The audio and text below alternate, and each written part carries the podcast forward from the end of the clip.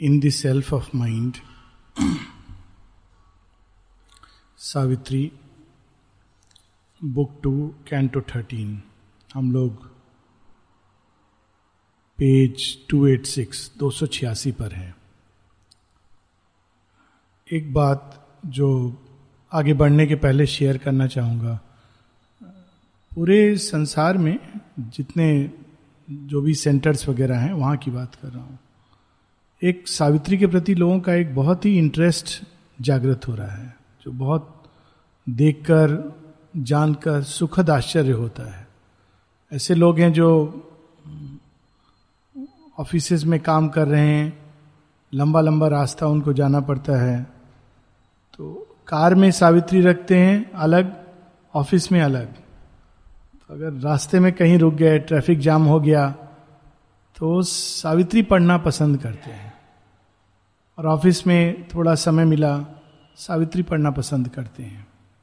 और ये देखकर बहुत आनंद आता है। इट इज़ मदर्स वर्क और ये नहीं कि ये लोग कोई इंग्लिश में बहुत प्रकांड विद्वान हो। एक हृदय को छूने वाली सम्मोहिनी कविता है, दिव्य सम्मोहिनी।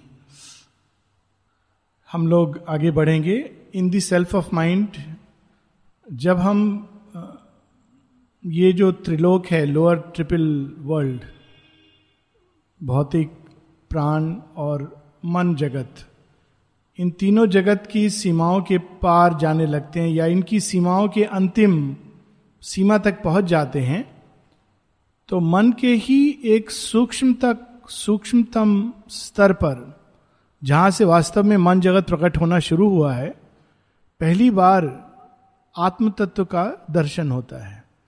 वास्तव में मनुष्य के विकास के लिए प्रत्येक जीव में आत्म तत्व ने अपने आप को स्थापित किया है निम्न जगत के ही किसी चरण पर विकास के लिए। तो जड़ तत्व में आत्म तत्व ने स्वयं को जड़ में स्थापित किया है और वहाँ वह अन्न में पुरुष बन जाता है। ट्रिपल पुरुषा, ये पूरी इस पर शेरविंद ने लिखा भी है और उपनिषदों में इसकी बात हुई है। जीव, जीवित पेड़ पौधे, पशु, पक्षी, इसमें आत्म तत्व स्वयं को प्राण में तत्व में स्थापित करके प्राण में पुरुष के रूप में प्रकट होता है। और मनुष्य में यही आत्म तत्व स्वयं को मनोमय पुरुष के रूप में, मन तत्व में स्थापित करके मनोमय पुरुष के रूप में प्रकट होता है।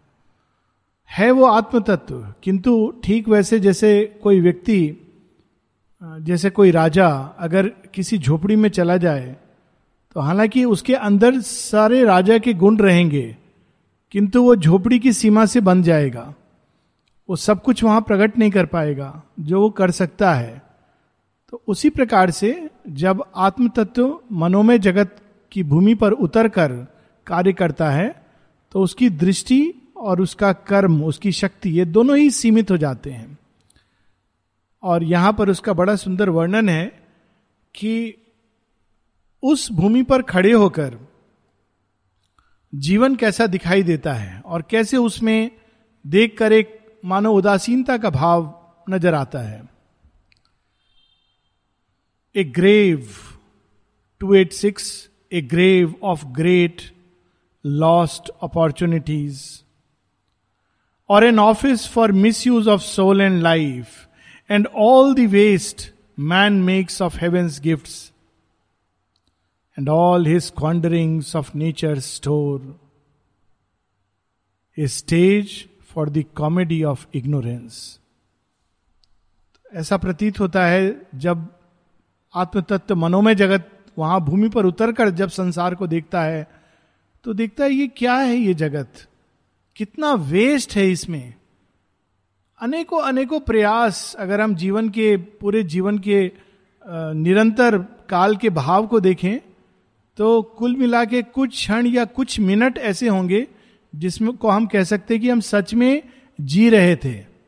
बाकी सब में हम लोग मरनासन थे मृत प्राय थे, जगे हुए थे लेकिन सो रहे थे। तो ऐसा प्रतीत होता है उस भूमि पर उसका अपना सत्य है। और तब वो जब संसार को हम देखते हैं, उस भूमि पर खड़े होकर तो लगता है it's a comedy of ignorance हर चीज़ पर हँसी आती है। वे चीज़ें भी जो बहुत सुख देती हैं कि आ कितनी खुशी की बात है। उसको देख करके भी हँसी आती है कि, अरे, ये कोई सुख देने की चीज़ है? अज्ञान में हम इसको सुख समझते हैं। और वे चीज़ें भी जो बहुत दुख देती हैं। लगता है, अरे, ये भी कोई दुख देने की चीज़ है? हम इसको लेके क्यों इतना दुखी हो रहे हैं? माता जी एक जगह कहती हैं, the brouhaha created in life, यहाँ तक कि मृत्यु। उस पर भी लगता है कि, अरे, इसमें इतना दुख क्यों होता है? माँ कह, श्री अरविंद कहते हैं, a stage for the comedy of ignorance. The world seemed long aeonic failures scene. All sterile grew no base was left secure अनेकों अनेकों जन्म, सदियाँ मिलेनियम्स काल, युग बदल जाते हैं। लेकिन वास्तव में क्या हासिल होता है? हम सब पुस्तकें पढ़ते हैं, बहुत अच्छा लगता है, थोड़ी देर अभिप्सा होती है, थोड़े बहुत एक्सपीरियंस होते हैं, पर रियल चीज़ सदैव हाथ से निकल जाती है। ऐसा प्रतीत होता है इस भूमि पर और तब लगता है कि वास्तव में ये स्टेराइल कितना सुंदर शब्द है। एक ऐसी भूमि जिसमें जो उर्वर है ही नहीं, जिसके अंदर से कुछ भी जन्म नहीं ले सकता। Assailed by the edge of the convicting beam the builder reason lost her confidence in this successful sleight and turn of thought that makes the soul the prisoner of a phrase और इस भूमि का जो सबसे बड़ा नेता है reason तर्क, जिस पर मनुष्य इतना गर्व करता है फिलोसफीज लिखता है, बहुत गौरवान्वित महसूस करता है जब उसको पुरस्कार मिलता है, साहित्य सम्मान, एक बहुत अद्भुत किताब लिखने के लिए फिलॉसफी लिखने के लिए, अंत में इसकी वैल्यू क्या है? ज़ीरो उस भूमि पर जब व्यक्ति खड़ा होकर देखता है तो देखता है ये सब क्यों? क्या इसके अंदर तो कुछ भी नहीं है। जिसको हम सब्सटेंशियल ज्ञान कह सकते हैं। A highest wisdom was a brilliant guess its mighty structured science of the world a passing light on being's surface वो सब कुछ थ्योरीज जिसके अनुसार हम कहते हैं जगत की रचना ऐसे हुई। भगवान ने जगत को ऐसे रचा, संसार में ये तत्व ऐसे प्रकट हुआ, ये सीक्वेंस था ये इस प्रकार होता है, वह उस प्रकार होता है, ऐसा करने से वैसा होता है। ये सारा स्ट्रक्चर जो रीजन ने इरेक्ट किया होता है, वो टूट कर धाराशाही हो जाता है। मानो उसका कोई औचित्य नहीं है। There was nothing there but a schema drawn by sense a substitute for eternal mysteries scrawl figure of reality a plan and elevation by the architect word impose upon the semblances of time जैसे कोई नक्शा बनाता है, कागज़ पर और उसके बाद एक डमी बनता है रियल बिल्डिंग नहीं, वो एक बिल्डिंग का रेप्लिका बनेगा। और उसमें जब कोई आर्किटेक्ट बनाएगा, दिखाएगा, देखो ये क्या है? ये बेडरूम है, ये क्या है? ये पूजा रूम है। और व्यक्ति उससे जुड़कर सोच रहा है हाँ ये मेरा घर है। घर अभी बनना शुरू नहीं हुआ। नींव भी नहीं खुदी है। ये तो कुछ भी नहीं है। और उसी में ट्रैप हो जाता है कि हम जानते हैं, वास्तव में उस भूमि पर खड़े होकर अज्ञान का इतना भयानक और ज़बरदस्त बोध होता है। जब तक आदमी उस भूमि में प्रवेश नहीं करता, तब तक उसको लगता है वो बहुत ज्ञानी है। दो चार किताबें लिख लिया, पढ़ लिया, बोल लिया समझ लिया, उसको लगता है कि बहुत ज्ञान आ गया। कई लोग ऐसा बोलते भी हैं बड़ा आश्चर्य होता है, पांडित्य और ज्ञान में लोग भेद नहीं कर पाते हैं। लोगों को लगता है बहुत लेक्चर दे लेना, या किताबें पढ़ लेना, या बहुत फिलॉसफी जान लेना, सारे शास्त्र पढ़ लेना, तर्क कर लेना, सारे वेद याद कर लेना, गीता कंठस्थ कर लेना। ये ज्ञान है ही नहीं। ये मात्र पांडित्य है। ये उस भूमि पर जाकर पता चलता है। उसके पहले लगता है ज्ञान। बड़े ज्ञानी हैं। उन्होंने देखो, सारी गीता याद है। सावित्री की एक एक लाइन याद है। It doesn't matter it is important पर वो एक रिलेटिव इंपॉर्टेंस है। सब कुछ पढ़ लिया, लेकिन वो चीज़ नहीं जानी। कबीरदास जी ने बड़े सुंदर ढंग से इसको कहा है, और ये चीज़ बाद में आएगी। यही लाइन लगभग आएगी। पोथी पढ़ी पढ़ी जग मुआ, पंडित भया न कोय ढाई आखर प्रेम का, पढ़े सो पंडित होए। सब किताब पढ़ ली, वेद पुराण पढ़ लिया, पोथी पढ़ी पढ़ी जग मुआ, मर गए पढ़ पढ़ के। साथ में भी ले गए कब्र में या उसमें, मेरा साथ रख देना, मेरा फेवरेट किताब। लेकिन उससे कोई ज्ञानी नहीं हुआ। प्रेम शब्द में ढाई अक्षर हैं। उसको जिसने पढ़ा वही ज्ञानी है। वो कौन सा प्रेम है, उसका वर्णन आएगा बाद में। Existence self was shadowed by a doubt यहाँ तक कि उस भूमि पर डाउट होने लगता है कि मैं हूँ भी कि नहीं हूँ। भगवान है भी कि नहीं है। जैसे एक सूफी कवि ने लिखा है, तुम एक गोरख धंधा हो हो भी नहीं और हर जा हो। तुम हो भी नहीं, लेकिन सब जगह हो।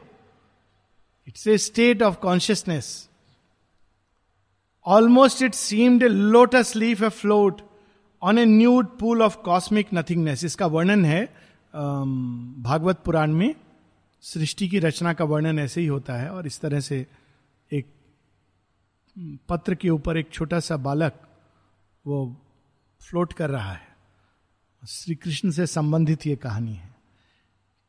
कॉस्मिक नथिंगनेस पूरी सृष्टि अनेकों अनेकों जगत मनो में जगत प्राण में जगत देवताओं के जगत असुरों के जगत ये सब लगता है कि केवल एक पत्ते के ऊपर समा गए हैं और चारों तरफ़ क्या है एक अगाध ऐसा समुद्र जिसकी कोई था नहीं है जिसमें कुछ नहीं है मानो cosmic nothingness this great spectator and creator mind was only some half seeing's delegate a veil that hung between the soul and light an idol not the living body of God और ये सृष्टिकर्ता मन, मानो वो रचना तो कर रहा है, पर छाया के रूप में रचनाएँ करता जा रहा है। सत्य से अनभिज्ञ है। सत्य क्या है? वो नहीं जानता। एक मूर्ति की रचना कर रहा है, किंतु देवता की नहीं। उसको लग रहा है, जैसे मूर्ति के पास किसको, चलो हनुमान जी को प्रणाम करके आ जाएँ। लोग जाते हैं मंदिर में और हनुमान जी की मूर्ति को प्रणाम कर कहते हैं, हनुमान जी को प्रणाम कर लिया। बहुत लोग अभी, दूसरा भी है, बंदर को देख के हनुमान जी, मूषक को देख के Ganpati Bappa. But real Ganpati real Hanuman देखने का किसमें सामर्थ्य है? यहाँ तो यह है कि इवन वह जिनको हम वास्तव में अंतर दर्शन में हनुमान और गणपति और देवता देखेंगे, वे भी कुछ नहीं है, मात्र एक दृश्य जो सामने आए और चले गए। Even the still spirit that looks upon its work was some pale front of the unknowable a shadow seem the wide and witness self its liberation and immobile calm a wide recoil of being from time made things यहाँ तक कि उस भूमि पर आत्म तत्व भी, मुक्ति, ये सब कुछ ऐसा लगता है कि वास्तव में इसकी वास्तविकता क्या है?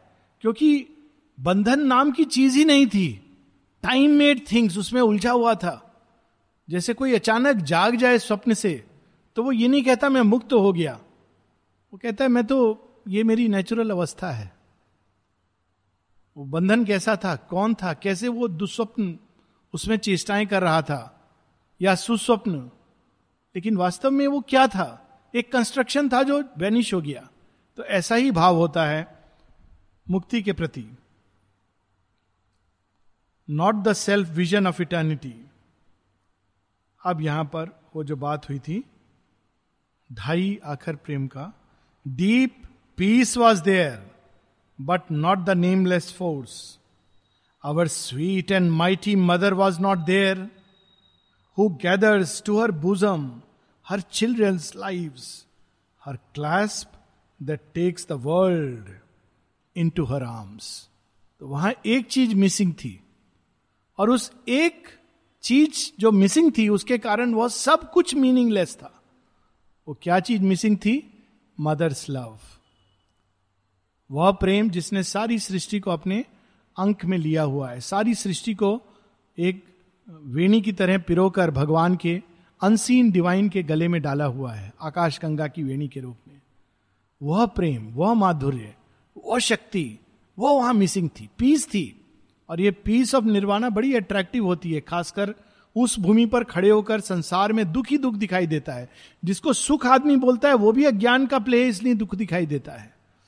और बहुत टेम्पटेशन होता है उस भूमि से निर्वाण में डाल देने की। कल शायद हम लोग, नहीं, कल बात नहीं हुई थी। भारती दी की, भारती दी जो सुजैन फ्रांस में थी और यहाँ पर आई, यहाँ आने के पहले ही उनका नाम भारती पड़ गया था। बहुत, उन्होंने स्क्रिप्चर स्टडी किए थे। बुद्धिज्म कंबोडिया वगैरह में जाकर बहुत बुद्धिज्म की प्रैक्टिस की थी उन्होंने। बुद्ध के प्रति उनका बड़ा आकर्षण था और उनको किसी ने भारती, भारत से जोड़कर उनको नाम दिया था। तो उन्होंने वो उस नाम को अडॉप्ट कर लिया। जब आश्रम में आई तो माँ का प्यार, माँ के प्यार ने जो पकड़ा, लेकिन उनके अंदर वो बुद्धिज्म का स्ट्रीक हमेशा रहा। तो माँ कहती हैं, जब उन्होंने बहुत कैंसर वगैरह हो गया था, गई थी और फिर उन्होंने जब शरीर छोड़ा तो माँ बताती हैं कि उसकी आत्मा मेरे पास आई एक अंतिम प्रणाम करने को। तो मैंने उसको कहा, तुम रुको मेरे पास। नहीं नहीं, मुझे निर्वाण में जाना है। अरे, बहुत कुछ है जो आगे प्रकट होना है। तुम रुको, मेरे पास रुको। मेरे साथ एक होकर रहो। नहीं नहीं, मुझे निर्वाण में जाना है। माँ कहती, मैंने उसको बहुत समझाया कि इसके आगे भी बहुत कुछ है। ये तो खेल का अभी इंटरवेल तक का चित्र देखा है तुमने। पर वो इतना अधिक बुद्धिज्म से प्रभावित थी कि she ultimately went into nirvana then I said okay if you are so interested go to nirvana यही वो भूमि है जहाँ से निर्वाण का मार्ग खुलता है। लेकिन जैसा कि हम देख रहे हैं, ये उच्चतम सत्य नहीं है। ये बाद में आएगा। यहाँ तो लग रहा है कि बिल्कुल सच में ऐसा ही है। In the fathomless rapture of the infinite the bliss that is creation splendid grain अब शेरविंद कहते हैं, वहाँ क्या मिसिंग है? साथ में, वह आनंद जो सृष्टि का मूल तत्व है स्प्लेंडेड ग्रेन सृष्टि की जितनी भी गति है, सबके अंदर अगर चले जाएँ तो कहीं ना कहीं आनंद का एक बीज छिपा हुआ है। उस भूमि पर वो महसूस नहीं होता है। पीस है, शांति है, काम है, आनंद नहीं है, प्रेम नहीं है रैप्चर नहीं है, माधुर्य नहीं है और the white passion of God ecstasy that laughs in the blaze of the boundless heart of love वो भगवान का अट्टहास नहीं है जो उनके हृदय के अंदर, उस दिव्य प्रेम के अंदर सदैव सदैव इस सृष्टि को देखकर मुस्कुराता रहता है।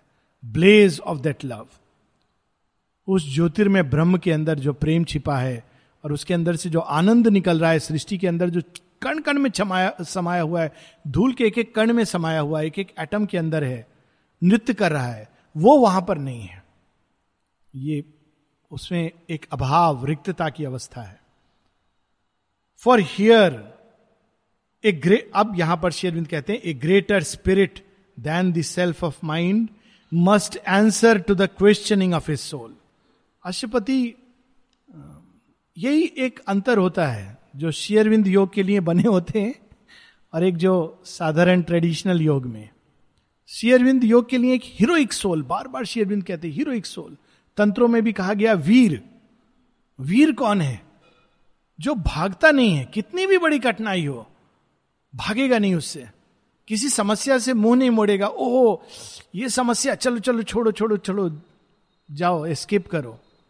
उस समस्या के अंदर जाकर के भी प्रकाश के अंश को निकाल लेगा, आनंद की जो ग्रेन है उसको वो पी लेगा। दैट इज़ द पावर ऐसे थे हमारे ऋषि। किसी चीज़ से भयभीत नहीं होते थे। अगस्त ऋषि की कहानी आती यहाँ पर कि दो राक्षस भाई थे और उनको बड़ा मज़ा आता था ऋषियों को पथभ्रष्ट करने में। तो कैसे पथभ्रष्ट करते थे? सांकेतिक कथा है। वो बुलाएँगे ऋषि को और बोलेंगे, आप भोजन करिए तो बैठ जाएँगे।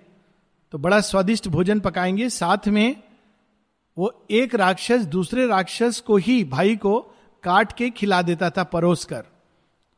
और फिर जब वो राक्षस अंदर चला जाता था, इसके पास एक मंत्र विद्या थी, जिससे वो फिर से पूरा अंदर हो जाएगा और पेट फाड़कर बाहर निकल आएगा। तो ऋषि मर जाएगा। It's a very symbolic story ये विद्या होती थी कि वो अंदर अंदर चला गया, टुकड़ों में है, लेकिन वो मंत्र पढ़ेगा तो संजीवनी विद्या इवन कच्छ की स्टोरी में आता है। तो सबके साथ करते थे और बेचारे ऋषि धाराशाही हो जाते थे। तो जब अगस्त ऋषि को पता चलता है, बोलते अच्छा मैं उसको टैकल करता हूँ। तो अगस्त ऋषि का तरीका देखिए। अगस्त ऋषि जाके सीधा उसको खत्म नहीं कर देते हैं। अगस्त ऋषि कहते हैं अच्छा सुना है, तुम बड़े अच्छे पकवान बनाते हो, मैं भी खाना चाहता हूँ।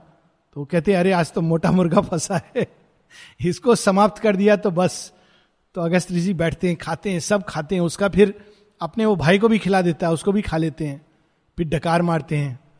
तो अब वो कहता है, अब समय आ गया। तो वो मंत्र पढ़ता है कि वो भाई अब अंदर से चीर कर निकल आएगा और ये मर जाएँगे। कुछ नहीं होता है। तो अगस्त ऋषि मुस्कुरा रहे हैं। फिर ये मंत्र पढ़ता है। कुछ नहीं होता है। जब तीसरी बार मंत्र पढ़ता है तो अगस्त ऋषि मुस्कुरा के कहते हैं, मैंने उसको पचा लिया है। वो बाहर नहीं आएगा।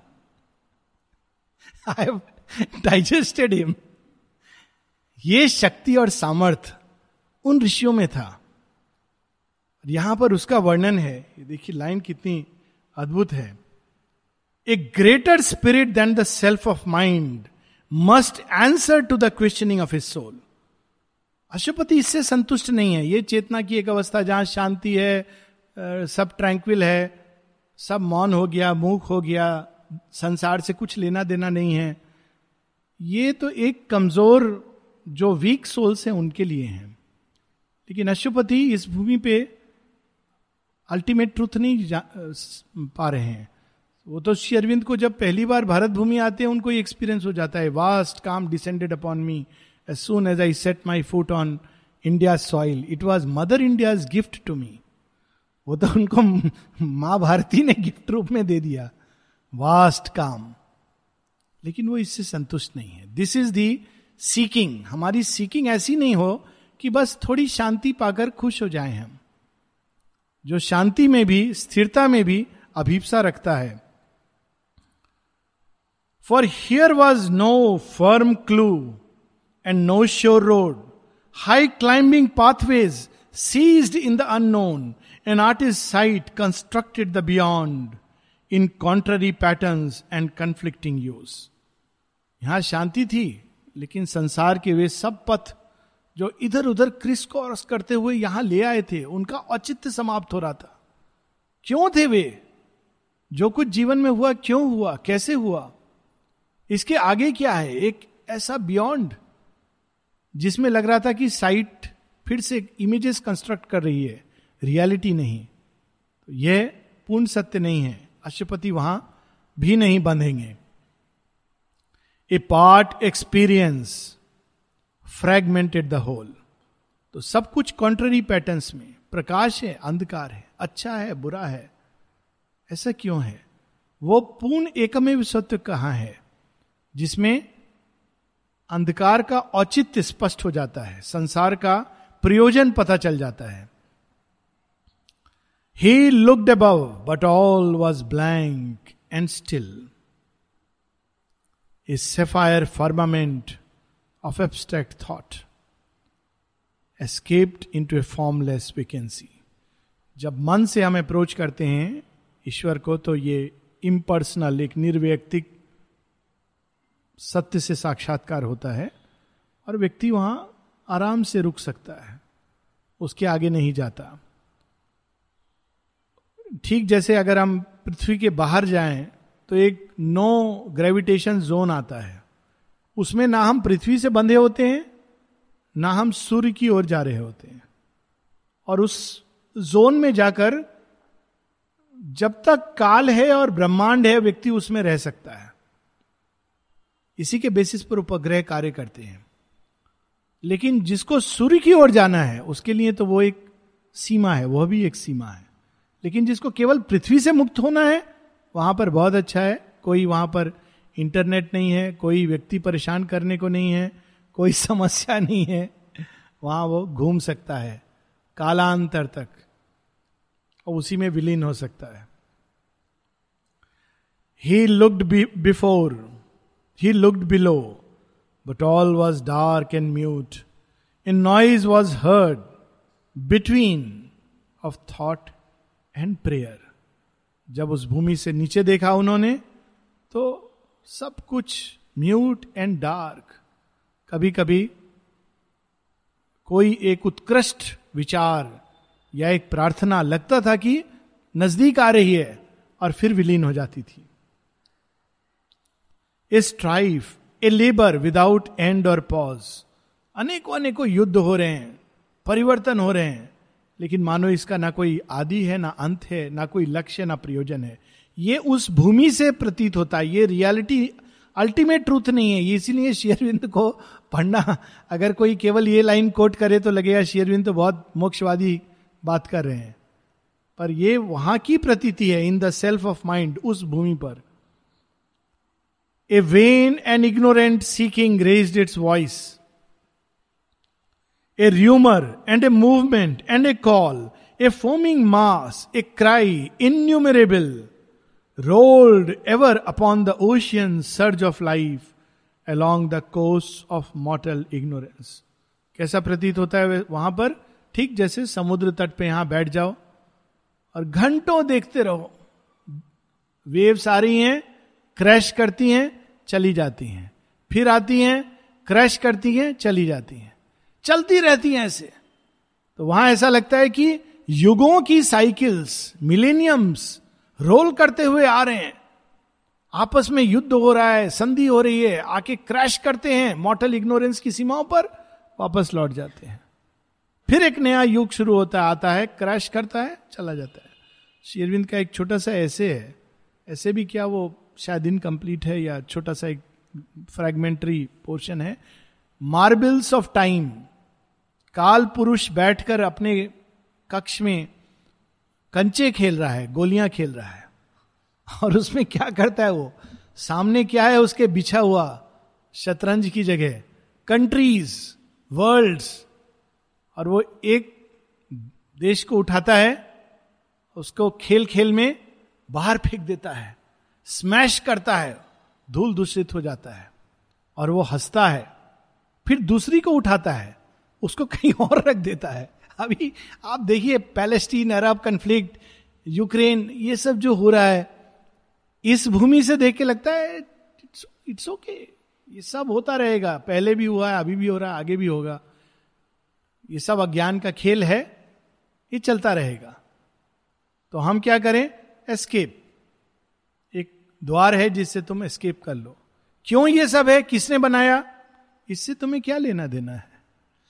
हालाँकि इसको भी जो, चूँकि मेटाफिजिकली एक गैप रह जाता है तो उस गैप को भरने के लिए जो बाद में आए, बुद्ध के बाद, जिन्होंने बुद्ध को समझा ही नहीं तो वे कहने लगे डिज़ायर से संसार की उत्पत्ति हुई।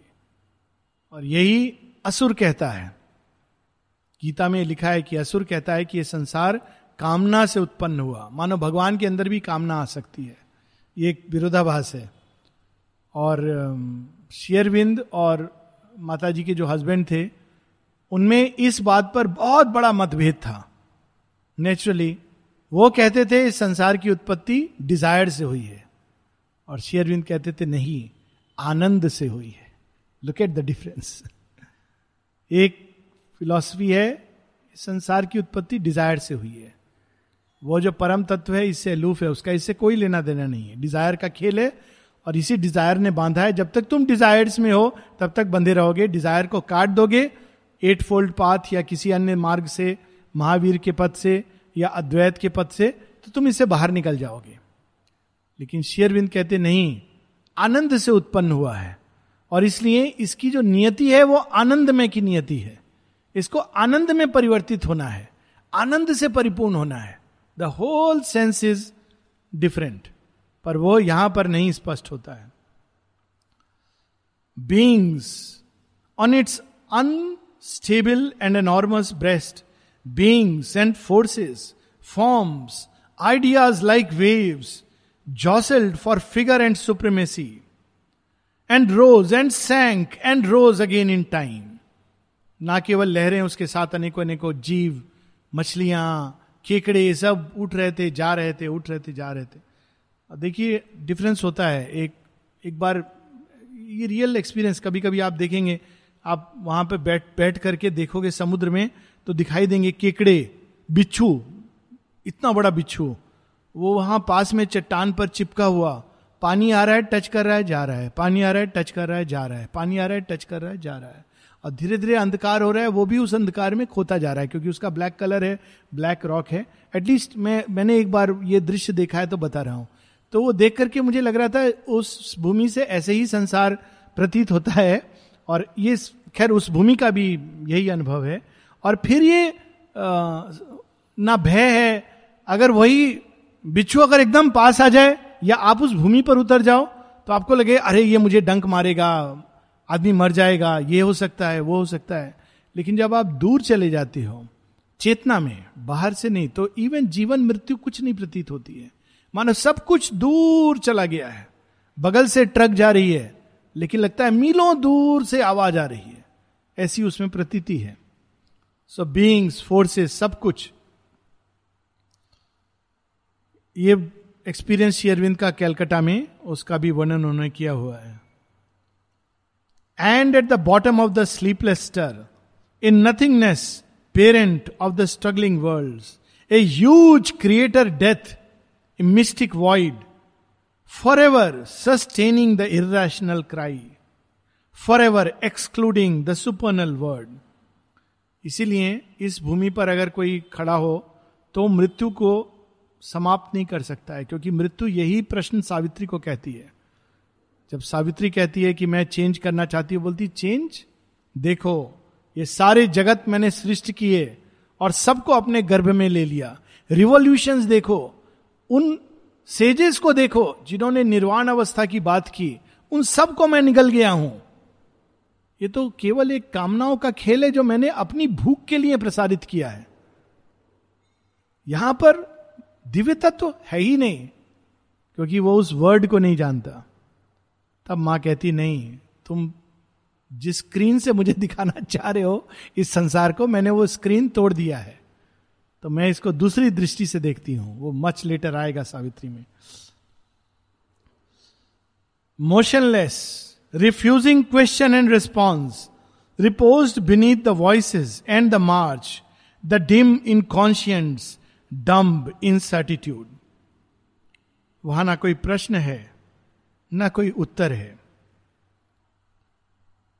Two firmaments of darkness and of light oppose their limits to the spirit's walk जो उस भूमि के पार है, उसका इससे कुछ लेना देना नहीं। जो इधर है, उसका उससे कोई संबंध नहीं। ये प्रतीति वहाँ पर होती है। It moved veiled in from self infinity in a world of beings and momentary events where all must die to live and live to die वहाँ से ऐसा लगता है कि जगत जहाँ मनुष्य जन्म लेता है, जीव जन्म लेते हैं, किस लिए? मरने के लिए। और मरते किस लिए? फिर से जन्म लेने। मरने के बाद भी अगर चैन मिले, रिलीज़ मिल जाए कि अच्छा मरने के बाद चले जाएँगे, ये भी नहीं। मृत्यु फिर से जन्म लेने के लिए। उसी भूमि पर खड़े होकर शायद शंकराचार्य ने लिखा था, पुनरपि जन्मम पुनरपि मरणम पुनरपि जननी जठरे शयनम। तो फिर क्या करें? लेकिन उनके पास एक सेविंग ग्रेस थी। भज गोविंदम भज गोविंदम भज गोविंदम मूड मते। पुनरपि जन्मम, फिर से जन्म लेना। पुनरपि मरणम, फिर मरना। पुनरपि जननी जठरे शयनम। माँ के गर्भ में फिर से जाना, सो जाना अज्ञान की नींद में। ये क्या है? ये सच में कोई जीवन है? इससे हम लोग ऐसे जुड़े रहते हैं, इसमें इतना सुख लेते हैं। उनको उस समय सौंदर्य लहरी का ज्ञान नहीं है, आनंद तत्व का ज्ञान नहीं है। उस समय उनको गतिस्तम गतिस्वम गतिस्वम भवानी का ज्ञान नहीं है। उस समय उनको भज गोविंदम भज गोविंदम भज गोविंदम, मूड मते, एक ही चीज़ करो। भज गोविंदम भज गोविंदम। It's a very powerful thing great experience but a limited experience यहाँ शेरविंद ये बता रहे हैं। बहुत ये नहीं कि इसको हम बिलिटिल कर सकते हैं। इस एक्सपीरियंस की अपनी महत्ता है, क्योंकि अगर कोई केवल कामनाओं में फंसा हुआ इंटेलिजेंट है तो वो उस सत्य को नहीं पा सकता। इस भूमि से गुजरना होता है हर व्यक्ति को, एक ऐसी भूमि जहाँ उसको सारे संसार से एक उदासीनता आ जाती है। मानो अगर ये जगत रहे या ना रहे, कोई अंतर नहीं पड़ता। एक बार कोई बता रहा था, प्रणब दा, बड़ी सुंदर बात कि प्रणबदा के पास कोई गया, बोल के, आश्रम में ये समस्या, वो समस्या, ये प्रॉब्लम वो प्रॉब्लम तो प्रणबदा ने बुरा सुना। He must have gone beyond this realm तो कहते हैं, बाद में, ये तो if it happens here it is all right otherwise super mind will find some other place that kind of फिर वो तो द पर्सन हु टोल्ड कहता है, मैं तो शॉक्ड हो गई कि ऐसा उन्होंने कैसे कह दिया कि सुपर माइंड कहीं भी मैनिफेस्ट कर देगा? तो कहा, पृथ्वी, कहा, कुछ नहीं नहीं नहीं हुआ तो पृथ्वी समाप्त हो गई। That's the end of the story उसमें क्या है? अटैचमेंट क्या है? माता जी एक जगह कहती है earthly earthly realisation take too great a place in our life earth earth और उसके कारण है लेकिन एक भूमि वैसी भी है। लेकिन जो इस योग का यात्री है, उसको एक कोने में यह पता होना चाहिए कि ultimately it is small speck in eternity तब भी उसको कार्य करना चाहिए नॉट बिकॉज़ अपने लिए वो कार्य कर रहा है। क्योंकि वो धूल के कर्ण को, उस पेक को भगवान ने चुनाया और उनको भगवान प्यार करते हैं, बस, इसलिए। क्योंकि इस अर्थ को ईश्वर ने एक विशेष प्रयोजन से रचा है और चूँकि हम लोग उनके सेवक हैं और प्रेमी हैं, हमको उस पर कार्य करना चाहिए। इसलिए नहीं कि हम पर्सनली अटैच हैं, क्या होगा क्या होगा, प्रलय आ गई, अरे इसराइल अरब में युद्ध हो रहा है, चलो प्रेसिडेंट ओमाबा को चिट्ठी लिखो इंटरवीन करो। उस सेंस में नहीं। वो तो एक रेस्टलेसनेस है। उस कर्म से ज्ञान बेटर है, जो गीता में पहले अर्जुन को कहते हैं, कर्म से ऊपर ज्ञान है तो अर्जुन कहते हैं, कर्म से ऊपर ज्ञान है, मुझे कर्म करने को क्यों कह रहे हो? तो वो कहते हैं ज्ञान युक्त कर्म प्रेम में कर्म, वो रहस्य बाद में। तो यहाँ पर उस ज्ञान knowledge self which is above it immortal by renewed mortality कुछ भी यहाँ मरती नहीं, उसका घोस्ट लिंगर करता है, फिर से बार बार आ जाता है। It wandered in the spiral of its act spiral अपने ही कर्म में बंधा हुआ जीव, ऊपर उठता है, नीचे गिरता है, ऊपर उठता है, नीचे गिरता है। और ran around the cycles of its thought yet was no more than its original self ठीक वैसे जैसे कोई, वो तारा माझी क्या बोलते हैं उसको? जायंट व्हील हिंदी में ही बोलते हैं ना तारा माझी वो चक्री जिसमें चढ़ जाओ, खूब मज़ा आता है चढ़ते हैं। फिर वो गिरता है, फिर चढ़ता है, गिरता है। दस चक्कर, चिल्लाता है, ये करता है, अंत में उतर के, मज़ा आया हाँ कुछ बदला तुम्हारे अंदर नहीं, कुछ नहीं, चलो। वही का वही है व्यक्ति। उसी में फंसा हुआ यंत्र आरूढ़ी माया। And knew no more than when it first began पूरा देख लिया, उसने ऊपर चढ़ के सब देखा, गिरा। लास्ट ने पूछो अच्छा इतने सारे चक्कर लिए, तुम्हें क्या ज्ञान प्रकट हुआ? एक ही ज्ञान इसमें दोबारा नहीं जाना है। और कुछ नहीं। So and knew no more than when it first began to be was a prison extinction the soul escape उस भूमि पर खड़ा होकर लगता था कि होना पर्सनालिटी का इल्यूजन समाप्त हो जाता है वहाँ। वो एक बंधन है और एक ही मार्ग है स्वयं को समाप्त कर देना उस चेतना के अंदर, निर्वाण की अवस्था में। जैसा कि हम हम लोग देख रहे हैं ये अंत नहीं है। इसके आगे भी बहुत कुछ है और शेयरविंद हम लोगों को ले जाएँगे। यही शेयरविंद की ब्यूटी है और खासकर सावित्री की। स्टेप बाय स्टेप हम लोगों को चेतना की सीढ़ियों पे चढ़ाती है। ये केवल सावित्री में इस तरह से, कहीं और नहीं है। इवन लाइफ डिवाइन में इस तरह से नहीं डिस्क्राइब्ड है। स्टेप बाय स्टेप विकास में कहाँ आदमी कौन सी भूमि पर रुकता है कहाँ पर वो एक एक टर्न इधर या एक टर्न उधर ले सकता है और कहाँ पर अल्टीमेटली जाकर उसकी नियति है। Stop here continue next week बहुत सुंदर कैंटो है द वर्ल्ड सोल बहुत ही ब्यूटीफुल कैंटो है।